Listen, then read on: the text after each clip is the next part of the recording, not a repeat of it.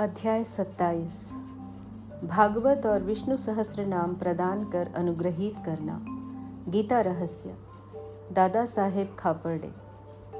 इस अध्याय में बतलाया गया है कि श्री साई बाबा ने किस प्रकार धार्मिक ग्रंथों को कर स्पर्श से पवित्र कर अपने भक्तों को पारायण करने के लिए देकर अनुग्रहित किया, तथा और भी अन्य कई घटनाओं का उल्लेख किया गया है।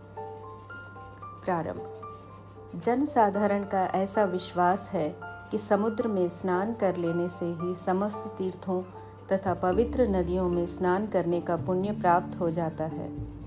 ठीक इसी प्रकार सदगुरु के चरणों का आश्रय लेने मात्र से तीन शक्तियों, ब्रह्मा, विष्णु और महेश और परब्रह्म को नमन करने का श्रेय सहज ही प्राप्त हो जाता है।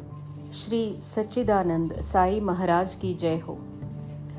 वे तो भक्तों के लिए कल्पतरु, दया के सागर और आत्मानुभूति देने वाले हैं। हे साई, तुम अपनी कथाओं के श्रवण में मेरी श्रद्धा जागृत कर दो। घनघोर वर्षा ऋतु में। जिस प्रकार चातक पक्षी स्वाति नक्षत्र की केवल एक बूंद का पान कर प्रसन्न हो जाता है, उसी प्रकार अपनी कथाओं के सार सिंधु से प्रगटित एक जल कण का सहस्रांश दे दो। जिससे पाठकों और श्रोताओं के हृदय तृप्त होकर प्रसन्नता से भरपूर हो जाएँ। शरीर से स्वेद प्रवाहित होने लगे। आंसुओं से नेत्र परिपूर्ण हो जाएँ, प्राण स्थिरता पाकर चित्त एकाग्र हो जाए और पल पल पर रोमांच हो उठे। ऐसा सात्विक भाव सभी में जागृत कर दो।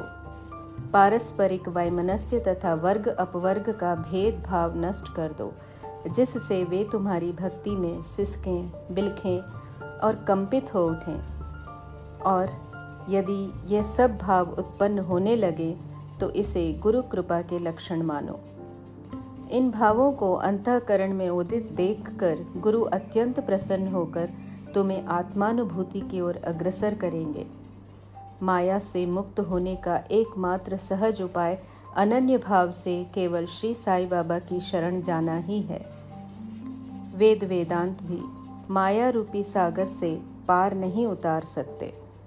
यह कार्य तो केवल सदगुरु द्वारा ही संभव है। समस्त प्राणियों और भूतों में ईश्वर दर्शन करने के योग्य बनाने की क्षमता केवल उन्हीं में है। पवित्र ग्रंथों का प्रदान। गत अध्याय में बाबा की उपदेश शैली की नवीनता ज्ञात हो चुकी है। इस अध्याय में उसके केवल एक उदाहरण का ही वर्णन करेंगे। भक्तों को जिस ग्रंथावशेष का पारायण करना होता था, उसे बाबा कर कमलों से प्रकट भेंट कर देते थे। और यदि बाबा उसे अपने कर कमलों के स्पर्श कर लौटा देते तो वे उसे स्वीकार कर लेते थे। उनकी ऐसी भावना हो जाती थी कि ऐसे ग्रंथ का यदि नित्य पठन किया जाएगा तो बाबा सदैव उनके साथ ही रहेंगे। एक बार काका महाजनी श्री एकनाथ भागवत लेकर शिरडी आए। श्यामा ने यह ग्रंथ अध्ययन के लिए उनसे ले लिया और उसे लिए हुए वे मस्जिद में पहुँचे। तब बाबा ने वह ग्रंथ श्यामा से ले लिया और उन्होंने उसे स्पर्श कर कुछ विशेष पृष्ठों को देखकर उसे संभाल कर रखने की आज्ञा देकर वापस लौटा दिया।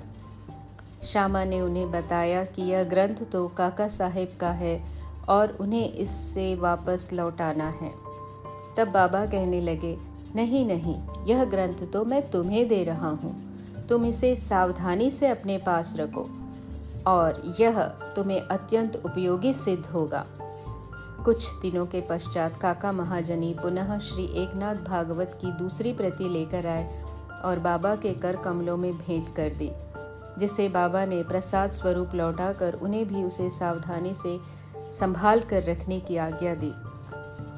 साथ ही बाबा ने उन्हें आश्वासन दिया कि यह तुम्हें उत्तम स्थिति में पहुँचाने में सहायक सिद्ध होगा। काका ने उन्हें प्रणाम कर उसे स्वीकार कर लिया। श्यामा और विष्णु सहस्र नाम श्यामा बाबा के अंतरंग भक्त थे। इस कारण बाबा उन्हें एक विचित्र ढंग से विष्णु सहस्र नाम प्रसाद रूप में देने की कृपा करना चाहते थे।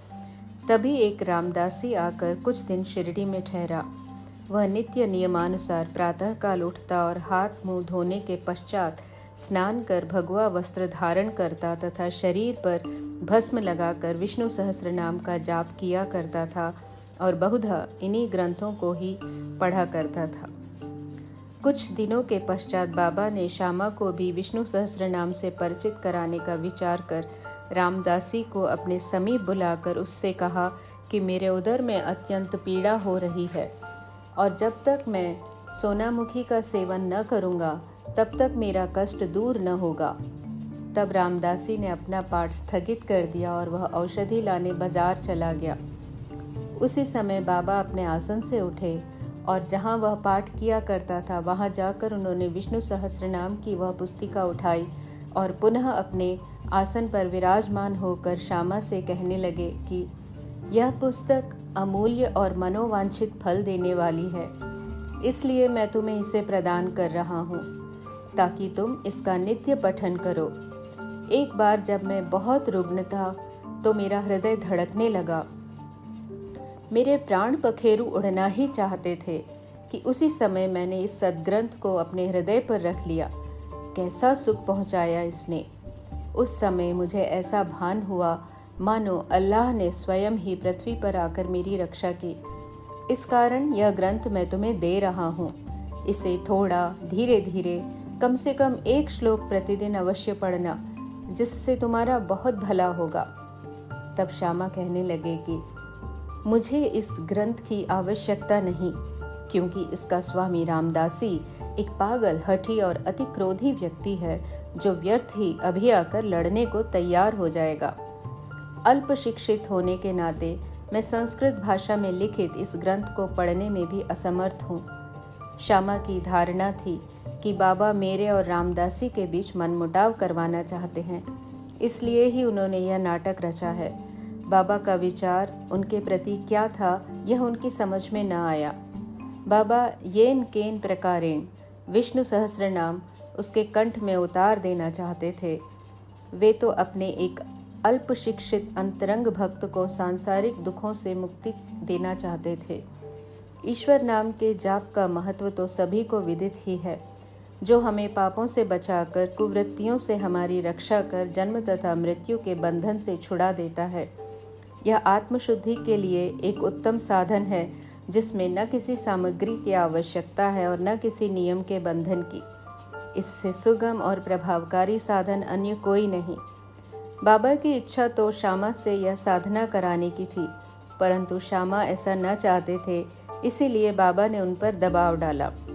ऐसा बहुधा सुनने में आया है कि बहुत पहले श्री एकनाथ महाराज ने भी अपने एक पड़ोसी ब्राह्मण से विष्णु सहस्र नाम का जाप करने के लिए आग्रह कर उसकी रक्षा की थी।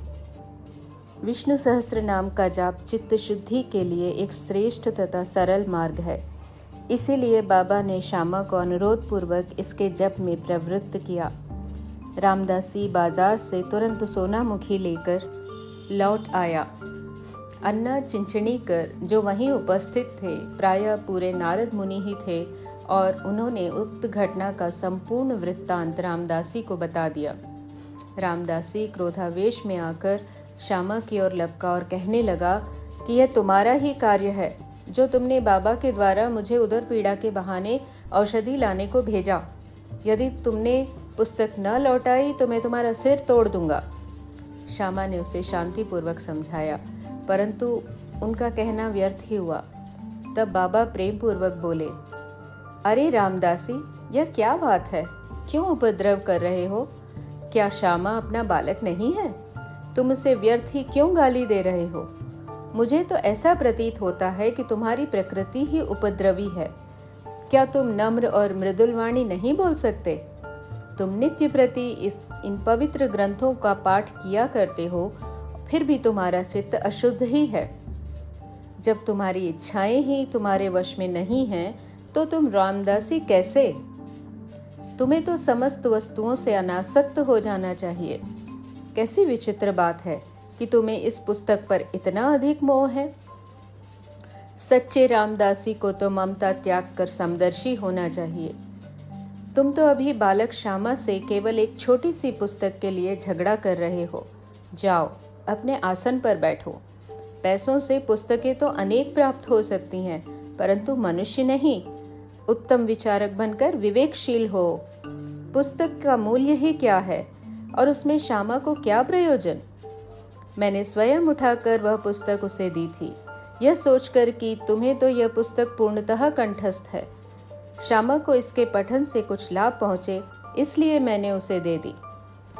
बाबा के ये शब्द कितने मृदु और मार्मिक तथा अमृत तुल्य हैं। इनका प्रभाव रामदासी पर पड़ा। वह चुप हो गया। तथा फिर श्यामा से बोला कि मैं इसके बदले में पंचरत्नी गीता की एक प्रति स्वीकार कर लूँगा। तब श्यामा भी प्रसन्न होकर कहने लगे कि, एक ही क्यों? मैं तुम्हें उसके बदले में दस प्रतियाँ देने को तैयार हूँ।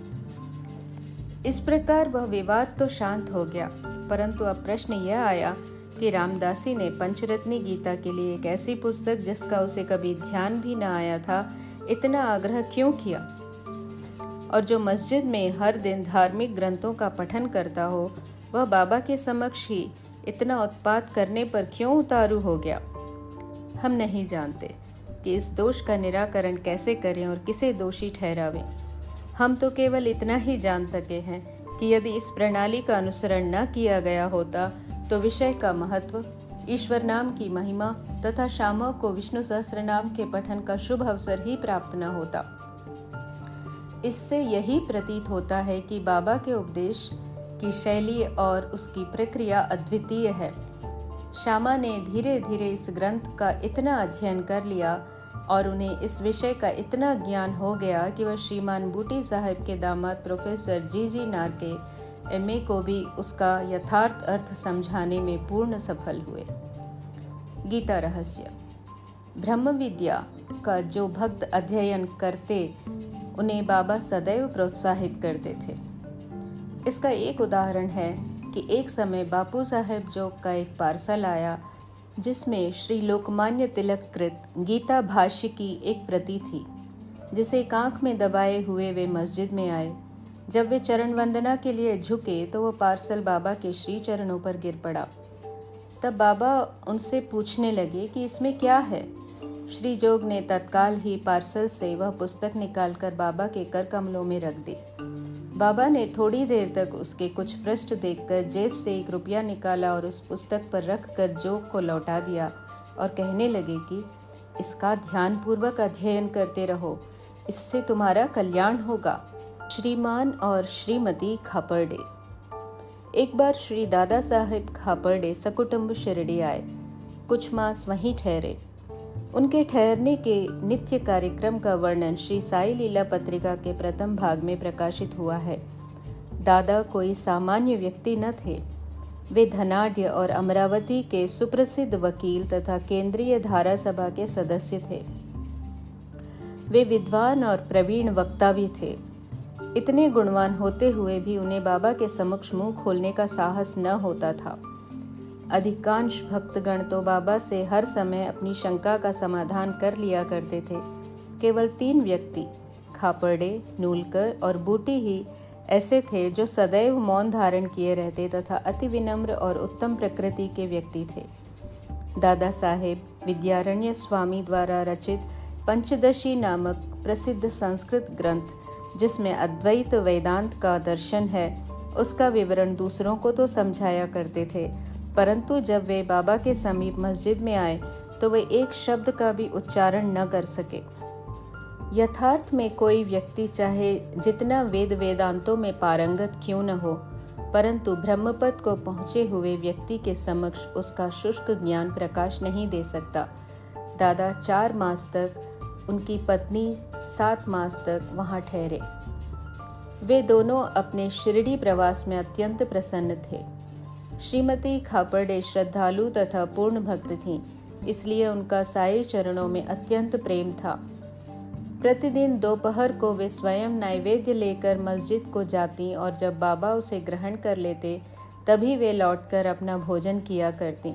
बाबा उनकी अटल श्रद्धा की झांकी दूसरों को भी दर्शन कराना चाहते थे। एक दिन दोपहर को वे सांजा पूरी भात सार खीर और अन्य भोज्य पदार्थ लेकर मस्जिद में आई। और दिनों तो भोजन प्राय घंटों तक बाबा की प्रतीक्षा में पड़ा रहता था, परंतु उस दिन वे तुरंत ही उठे और भोजन के स्थान पर आकर आसन ग्रहण कर लिया और थाली पर से कपड़ा हटाकर उन्होंने रुचिपूर्वक भोजन करना प्रारंभ कर दिया। तब श्यामा कहने लगे कि, यह पक्षपात क्यों? दूसरों की थालियों पर तो आप दृष्टि तक नहीं डालते। उल्टे उन्हें फेंक देते हैं। परंतु आज इस भोजन को आप बड़ी उत्सुकता और रुचि से खा रहे हैं। आज इस बाई का भोजन आपको इतना स्वादिष्ट क्यों लगा? यह विषय तो हम लोगों के लिए एक समस्या बन गया है, तब बाबा ने इस प्रकार समझाया। सचमुच ही इस भोजन में एक विचित्रता है। पूर्व जन्म में यह बाई एक व्यापारी की मोटी गाय थी, जो बहुत अधिक दूध देती थी। पशुयोनी त्याग कर इसने एक माली के कुटुंब में जन्म लिया। उस जन्म के उपरांत फिर यह एक क्षत्रिय वंश में उत्पन्न हुई है और इसका ब्याह एक व्यापारी से हो गया। दीर्घ काल के पश्चात इनसे भेंट हुई है। इसलिए इनकी थाली में से प्रेम पूर्वक चार ग्रास तो खा लेने दो। ऐसा कहकर बाबा ने भरपेट भोजन किया और फिर हाथ मुँह धोकर और तृप्ति की चार पाँच डकारें लेकर वे अपने आसन पर पुनः आ फिर श्रीमती खापड़े ने बाबा को नमन किया और उनका पाद सेवन करने लगी। बाबा उनसे वार्तालाप करने लगे और साथ साथ उनके हाथ भी दबाने लगे। इस प्रकार परस्पर सेवा करते देख श्यामा मुस्कुरा कर कहने लगे, देखो तो यह एक अद्भुत दृश्य है कि भगवान और भक्त एक दूसरे की सेवा कर रहे हैं। उनकी सच्ची लगन देखकर बाबा अत्यंत प्रसन्न होकर कोमल तथा मृदु शब्दों में अपने श्रीमुख से कहने लगे कि, अब सदैव राजा राम राजा राम का जाप किया करो। और यदि तुमने इसका अभ्यास क्रमबद्ध कर लिया तो तुम्हें अपने जीवन के ध्येय की प्राप्ति अवश्य हो जाएगी। तुम्हें पूर्ण शांति प्राप्त होकर अत्यधिक लाभ होगा। आध्यात्मिक विषयों से अपरिचित व्यक्तियों के लिए यह घटना साधारण सी प्रतीत होगी। परंतु शास्त्रीय भाषा में यह शक्तिपात के नाम से विदित है। अर्थात गुरु द्वारा शिष्य में शक्ति संचार करना। बाबा के वे शब्द कितने शक्तिशाली और प्रभावकारी थे, जो एक क्षण में ही हृदय कमल में प्रवेश कर जाएँ और वहाँ अंकुरित हो उठें। यह घटना गुरु शिष्य संबंध के आदर्श की द्योतक है। गुरु शिष्य दोनों को एक दूसरे को अभिन्न जानकर प्रेम और सेवा करनी चाहिए, क्योंकि उन दोनों में कोई भेद नहीं है। वे दोनों अभिन्न और एक ही हैं, जो कभी पृथक नहीं हो सकते। शिष्य गुरुदेव के चरणों पर मस्तक रख रहा है। यह तो केवल बाह्य दृश्य मात्र है। आंतरिक दृष्टि से दोनों अभिन्न और एक ही हैं, तथा जो उनमें भेद समझता है, वह अभी अपरिपक्व और अपूर्ण ही है। श्री सद्गुरु साईनाथार्पणमस्तु शुभम भवतु।